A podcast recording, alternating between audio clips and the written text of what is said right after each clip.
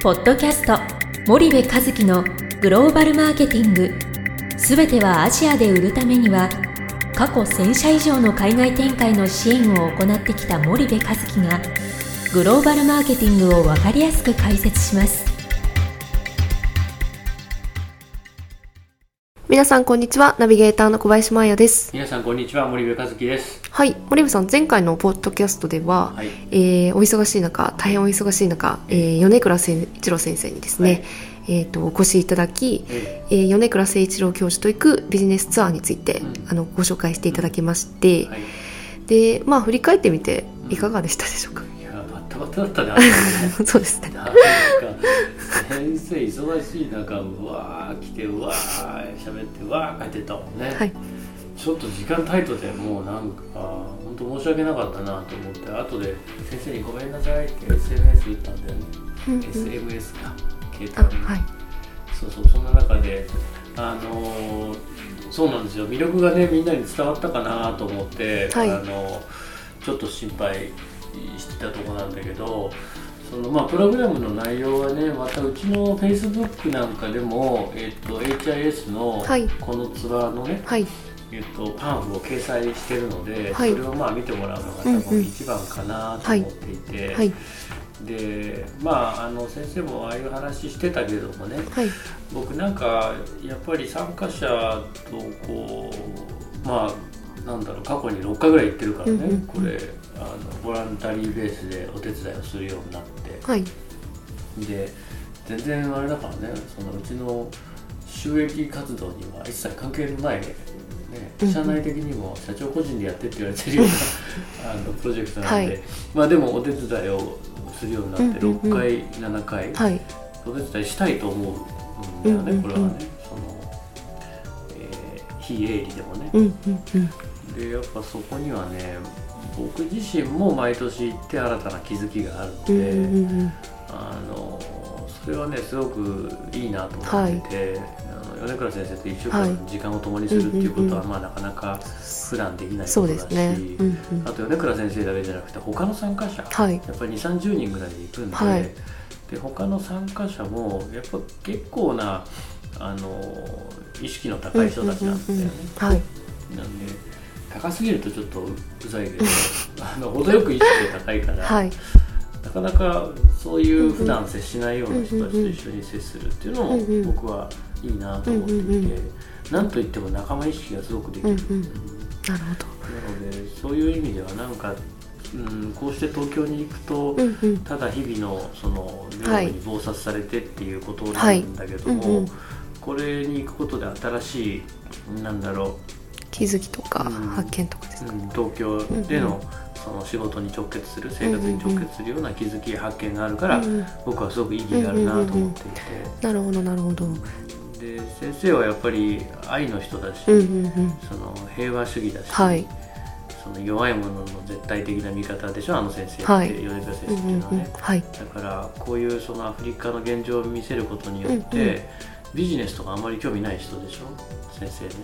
だからそのサステナビリティをベースとした、はい。その世界の人たちがより豊かになってより平和になるような、うんうんそういうビジネスに、はい。あの米倉先生は興味があうんって、うんうんそのお金儲けっていう意味ではいのビジネスには全く興味のない人だから,、そういうものを多分一人でも多くの日本人に見せたいんだろうなっていうのが、あの米倉先生の僕は本当のメッセージだとう思うんだよね。ん。なるほど。だからすごくいいんじゃないかと思うんだ。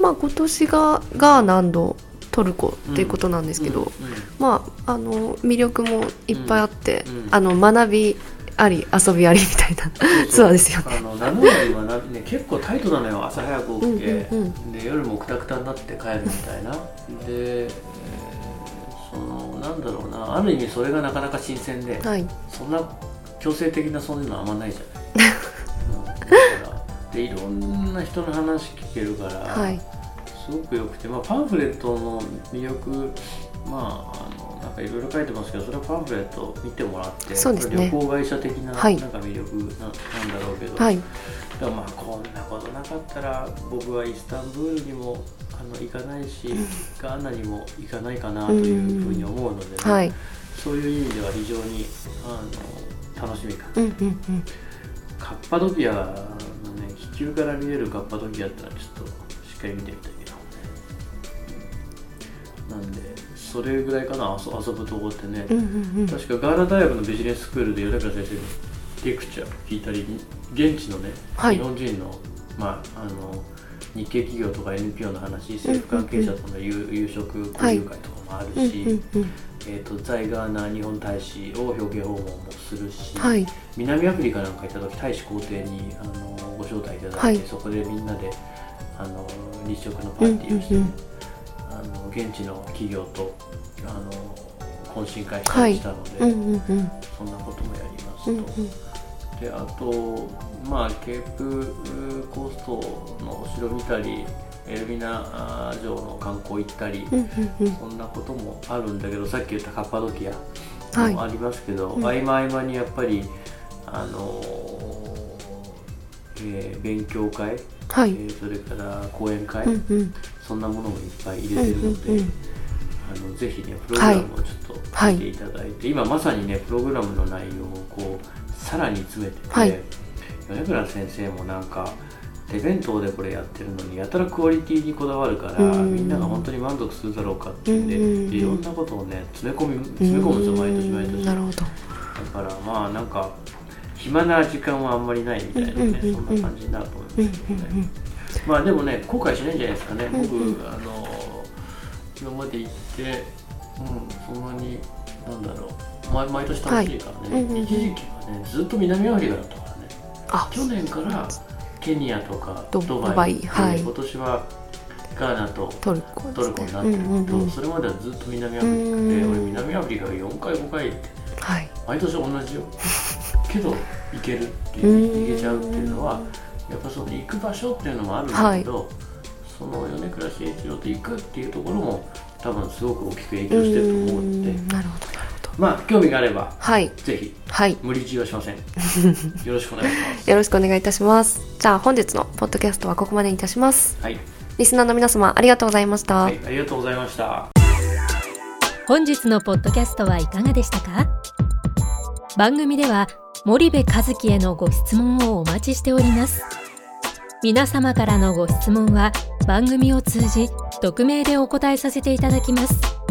podcast アットマーク spydergrp.com ポッドキャストアットマークスパイダー grp.com までたくさんのご質問をお待ちしております。